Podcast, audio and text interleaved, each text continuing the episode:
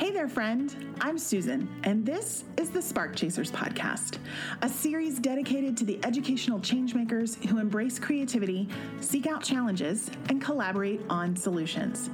This is a show for any educator looking to explore the creative side in the classroom, business, and life. So grab a cup of caffeine, your favorite Flair pen, and let's chat about what's now and what could be next. Hey, hey, welcome to a new year. If you're listening when we release this, it's the first week of 2021. We have finally turned the page on 2020, and I don't know about you, but I am so ready. And here's the thing I don't want to make any New Year's resolutions. I mean, there's all this hype every year about making New Year's resolutions and why we need them and all of that good stuff. And and there have been times in years past where I've chosen a word to represent my upcoming year or actually made resolutions. And if there's anything that 2020 taught me, it was don't do that anymore because you just never know. Um, so this year, I'm going to try something new, and that is all about creating a new vision for myself. And that's what we're going to talk about today. I'm really excited to kick off the new year with you because we have some new things planned that I think you're going to love. Now, the first one that's coming up soon is our new Arts Integration Boot Camp. This is a free month long action oriented plan to help you kickstart creativity in your classroom. And each week, you'll receive a free training on a new strategy, a single task that you can use in your lesson planning, and a community of others for support and encouragement. By the end of the month, you'll walk away with an actionable plan for integrating a creative strategy into your classroom or school. And everything culminates with the enrollment opening for our 2021 Arts Integration Certification Program. So, if you're cur- curious about the process and want to participate, head over to artsintegration.com forward slash bootcamp for all the details. We're starting in the middle of January, so you still have time to sign up. Now, this boot camp is going to be a major fo- focus for us this month because we believe that all educators can integrate creativity into their classrooms. And one way to do that is through getting certified. But there are plenty of others, like learning a new strategy or even just mapping out a good plan. Other than lack of time, though, there's usually one roadblock that holds people back from pursuing this, and that's the job thing, right? When people are looking into arts integration certification, they often ask, Are there jobs for this? And my answer is usually, You're asking the wrong question. Not because I'm trying to be a smart aleck, I promise, but because I believe that certification isn't about a single job. And sure, there are arts integration specialist positions. In fact, we get hundreds of requests a year for arts integration specialists to work in and out of schools. But if all you're looking for is a job, you're missing the point. Instead, you need to focus on the skills that you're building in a program and how those skills will help you long term. That's what I want us to focus on for the new year. That's what I want us to look at. Instead of New Year's resolutions, I want us to look at where are we headed long term and what do we need to get there. So, in today's episode, we're going to explore the idea of flexing your job skills and how you can use that to pivot into any position that you want. So, let's get started. Now, in Dan Pink's book, Drive, he explores the idea of what motivates people. I find this fascinating, especially because as an educator, we're taught we always talk about student engagement, but really what we're looking about for is motivation. And so, one of the profound ideas he shares is that people are not motivated, really, by money or prestige. They are motivated by meaning. So, when you have meaning to your work, you want to do more of it and you enjoy it, right? And often it's not about finding a different career or finding a different job. It's about making our job skills more elastic so that we can contribute in a different way and therefore have a different meaning. So, stretching what we currently do and flexing our skills allows us to explore different avenues within our career. Now, this is big when you really think about it. Often, When we are burnout and frustrated by our jobs, we think finding a different career or job will be the fix, right? I can tell you I've had that dream many, many times. Like, if I stopped being a teacher, what else would I do? Oh, I could do this or I could do that. And it would be so much less stress. And um, no other job has this kind of craziness with it. And I should just let this go. Does any of this sound familiar to anything that goes through your mind? Of course, right? Um, and I can tell you from personal experience, having left that career, but being able to flex through, it's not always what you think it's going to be, right? Um, because if you actually make that le- the leap, you may be sorely disappointed. So instead, by staying within the same career but building your job skills, you can flex into other arenas, allowing you to capitalize and build momentum on what you already have at your disposal, what skills you already have access to. So, let's just use a practical example. Teaching can take on a lot of different meanings, right? It could be in a classroom, it could be with a bunch of sales professionals who need to understand how to communicate better or how to um, actually work together and collaborate. Um, it could be teaching online um, to uh, schools around the world who need it. It could be teaching other teachers in a coaching aspect. So, thinking outside of our current sphere, but staying within the curriculum, allows us to flex a little bit. I personally think, going back to that original question, that's where our certification program really shines. We've had hundreds of alumni tell us that more than just learning about what arts integration is and how to use it and how to lead with others, the, the certification program teaches you how to be a good teacher, no matter what you're looking to do next. So, learning how to break apart standards and write assessments that make sense helps in every area of teaching, no matter what subject you're working in, no matter who you're teaching, any area of teaching. Learning how to break apart standards and write assessments that make sense helps that. Understanding how to weave together two concepts two very dis- different concepts into a creative, engaging lesson helps you support other teachers, you, it helps you to build your coaching skills. It even helps you with presentation skills and being able to um, connect with others. So, if you are looking to have a side business of any kind, those skills help with that. Learning how to recognize resistance and build buy in makes you a leader that everyone wants, right? These are all things that are woven into our certification program. And so, yeah, at the end of the day, when you finish the certification program, you would be a certified arts integration specialist who can facilitate arts integration lessons and coach other teachers to use arts integration. But more than that, you are building your skills in leadership, you're building your skills in communication, you're building your skills in presentation, in being able to flex the skills you already have and expand yourself in ways that you may not have perceived before. These are skills that you can take anywhere and use to craft any career that you want.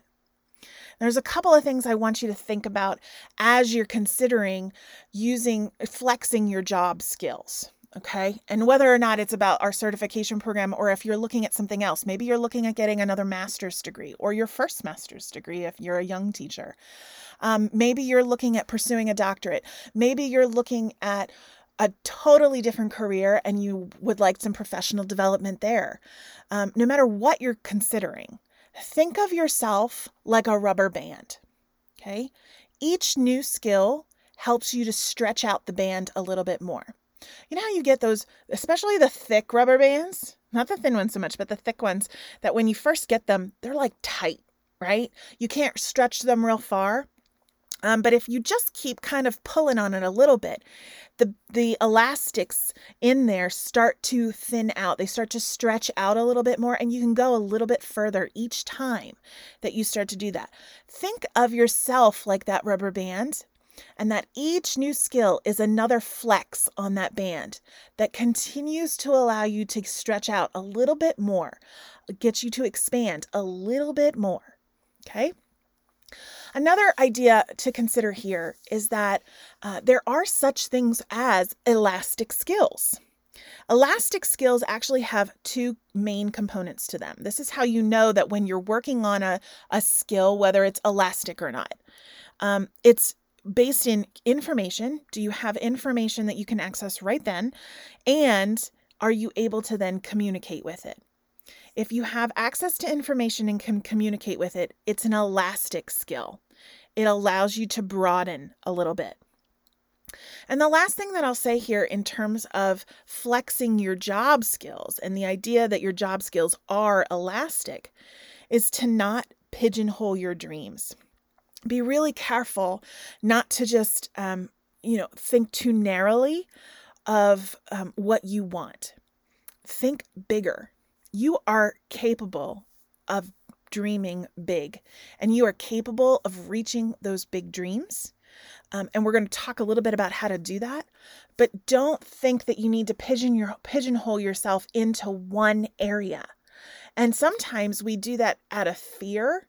I know that I certainly have. I know that many of my colleagues have. Um, that we we're afraid of what it it would mean if we branched out. We afraid we're afraid of what the consequences might be if what we are looking to do fails. Um, and so we kind of pigeonhole ourselves into something that is more safe. But here's the thing uh, nothing's safe.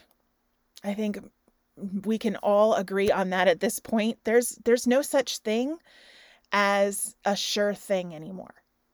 And so rather than pigeonhole yourself and limit yourself, open yourself up to the possibilities of what something new could bring for you. So, how do you know what's next for you? it, it is such a difficult question, right? If there's one thing 2020 taught us, it's that you can never truly know what the future holds. But there is a process that I like to use which helps me outline what I really want. It's called vision casting. I actually use vision casting at the end of every year. So I do it in December before we have our large uh, company meeting where I outline the vision for the next year. I also do vision casting at the end of every quarter to make sure that I still am headed in the direction that I thought that I wanted or if I need to pivot. Okay. So, vision casting is when you brainstorm what you want the future to look like and determine a path for getting there. And there's a few steps to help in this process. So, the, there's three steps actually. The first one is to brainstorm your vision. So you do that by asking hard questions like these What life would I like to create for my family? What kind of marriage or family relationships do I want, if any? What do I want to create financially? What would I like to create in order to influence the finances of other people in a positive way? How do I wish to be remembered? Or what will my legacy be? These are big questions. I mean, they're not meant to be these little itty bitty questions. These are big questions that you have to sit with for a little while. And I will give you an example in my own life that when I first started, you know, I had not considered all of these questions. I only considered um, questions around my business, like how much revenue do you want to make? How much profit do you want to make? Um, how how big do you want the organization to be? How do you want to structure the organization? And that's all fine and dandy, but that's not a vision. That is the nuts and bolts. And so it wasn't until I was able to step back and answer these bigger questions that I started to really make progress. And that was because I knew what I was working for. Remember that whole thing from the, from uh, just a little bit ago with Dan Pink talking about establishing meaning, right? That's our through line here. So this this vision casting by brainstorming your vision, you're connecting it to your why. You're connecting it to meaning. What life would I like to create for me and for my family? What does that look like? And getting really specific about what that looks like. And so when I did that, I realized I wanted to have time between 4 p.m. and, you know, 10 p.m. to myself and my family. And when I first started my business, I didn't I didn't know that because I hadn't really identified that. And so I was working all the time. It wasn't until I sat back and thought about what kind of life do I want to craft that I realized I can't work all the time. Not and not and really have meaning around it, right? And really have the life that I want. So that changed then how I structured things. Do you see why this this part is important? You have to be able to uh, identify the vision for what you want in order to be able to build something that will support it. Now, once you've brainstormed your vision, and I honestly recommend sitting with those questions and just writing and writing them down. Don't filter yourself. Don't think about like, oh, well, maybe that wouldn't be great. I just write it all down. Okay? Then step 2 is to consider if it's possible. So, I believe that if you can dream it, you can do it. One of those kinds of, you know, bumper sticker uh, deals, maybe. Um, but I think if you have the wherewithal to dream something for yourself, it is possible. It just may not be possible with what you currently have at your disposal. So, can you make your vision happen with your current job, your current skills, or your current activities? Or do you need to seek out alternative skills, mindsets, or coaching to help you reach the vision that you've set for yourself? So you have to consider that, right? Is it, is it possible right now with what you have at your disposal? The answer may be yes, right? Or do you need to have some support and help to get there? And if that's the case, what do you need? And then once you have that, then step three is to commit to a direction. Once you know what you want and how to make it possible, determine the course of action that you need in order to get to your goal. So these are where the step by steps come in, right? So if I were to go back to my own example, this is the step where I start to talk about, well, I need to have this amount of people, these amount of employees in order to support that vision. And I need to have these kinds of um, support mechanisms for our teachers in order to get them where they need to be. Those are the things that are the, the specific pieces. That's the direction step. And oftentimes, this is where, when we're thinking about New Year's resolutions, Step three is where we really begin our work in New Year's resolutions, right? Like I'm gonna I'm gonna lose 10 pounds and go to the so I'm gonna go to the gym every day, uh, Monday through Friday, in order to do that. That's committing to your direction. But did we step back and consider why you want to do that? What's meaningful about that for you? And is it possible given your current circumstances? no, that's why most resolutions fail. So I, I like this vision casting piece um, because it helps us determine both what we want, why we want it, and how to get there. Now, once you recognize what you want and have a plan for how to get there, then it's time to take action. Now it's time to create the future that you've been dreaming about. So you're going to start by checking off the items on your action list from that vision casting component one at a time. Don't feel like you have to do them all at once. Don't feel like you have to knock them out in the first week. It's a year long process, maybe more. But you can start by checking things off one at a time. Every time you check something off, you're making progress and building momentum. Never underestimate the power of momentum. It is um, it, it's in our brains. It's how we're wired. That if you get uh, a if you accomplish one small thing, you make a little bit of momentum. It's like a little reward for your brain, and then you're more motivated to to take the next step. Right. So continue to build that momentum. Keep it going. Keep that action going. Um, know what skills you already have, which ones you want to expand, and which ones you want to add. So, being able to take stock of here are the skills that I already have. These are what I'm really good at. Um, these are the ones that I have, but I'm not great at them yet, and I could expand them a bit. Um, and these are the ones that I don't have at all, and I want to add to my skill set in order to flex my job opportunities as well as my life opportunities. Okay. And then consider the ROI of your investment. So, ROI stands for return on investment. So, if you're going to spend the time on something, if you have established a goal for yourself or you want to build a new vision for where you want to head for the for the upcoming year, consider what is the return on that investment going to be? Because your investment is going to be anything from time to money um, to maybe some resources. It's up to you. So if you are looking at that, if you're going to invest those things, which by the way are some of the biggest things that you could invest, what's the return going to be? How much are you going to get out of what you're putting in? You have to know that going in because the quickest way to kill momentum and to build resentment is to not have a clear idea of what the return on investment will be. Okay. So I hope that you can start to see the potential that is available for you this year, my friend.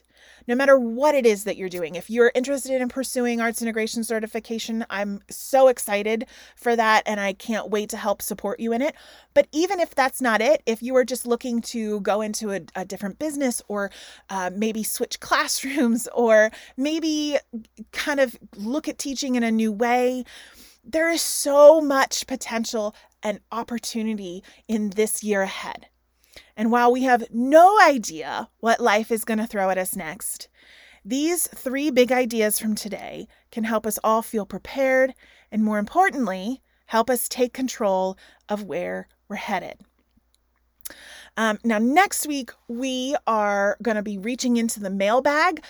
Many of you have been posting questions and sending us notes, and I'm so grateful for that. So um, I can't wait to answer your questions in the mailbag next week. This week, I'd love to hear your thoughts and questions about this topic of flexing our job skills. Remember, you can use that Ask Me Anything button on the podcast page to share with me your ideas and what's bubbling to the surface for you. Just head over to artsintegration.com forward slash spark chasers, and you'll find today's show notes, contact area, and links for more resources. And of course, if you're enjoying the show and know somebody else who could benefit from our discussions, please share the podcast with them because together we can chase the spark of our ideas and make a brighter future for everyone. I'll see you soon. Well, check that off your list, my friend. You just finished another episode of the Spark Chasers podcast. If you want more, head over to artsintegration.com forward slash spark chasers for show notes, a space to tell me what you thought of today's show, and links to what we talked about today.